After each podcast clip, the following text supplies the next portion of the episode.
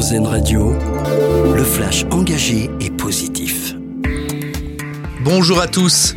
Trois mineurs français libérés ce lundi soir par le Hamas. Trois franco-israéliens âgés de 12 à 16 ans ont bien été pris en charge par la Croix-Rouge en début de soirée d'hier. Après 52 jours de captivité, ils font partie d'un groupe de 17 otages libérés. Le porte-parole du ministère des Affaires étrangères du Qatar, qui négocie entre le Hamas et Israël, a lui fait savoir sur les réseaux sociaux que 33 détenus palestiniens seront libérés des prisons de l'État hébreu. Toujours au Proche-Orient, le Dixmude est arrivé en Égypte le navire militaire français parti du Var il y a sept jours pour apporter de l'aide humanitaire à Gaza. Il remplacera un autre bâtiment français déjà en poste là-bas. Ces navires acheminent un soutien humanitaire et médical aux hôpitaux de la bande de Gaza. Le Dixmude est équipé de 60 lits médicalisés et de deux blocs opératoires. Il a été dépêché sur place pour traiter les blessés les plus graves de l'enclave palestinienne.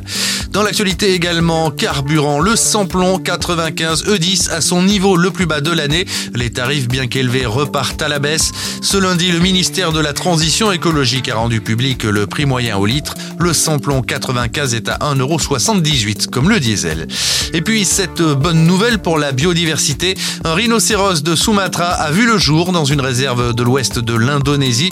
Il s'agit d'une espèce menacée, il reste 80 individus et cette naissance d'un rhinocéros de Sumatra dans le cadre d'un programme visant à sauver l'espèce ont annoncé ce lundi les autorités indonésiennes.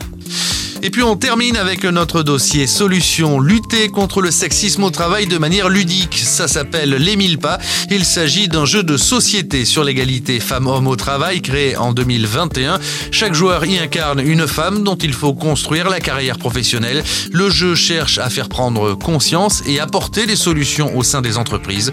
Pour en savoir plus, vous pouvez retrouver notre dossier complet sur rzn.fr. Très bonne matinée à l'écoute d'RZN Radio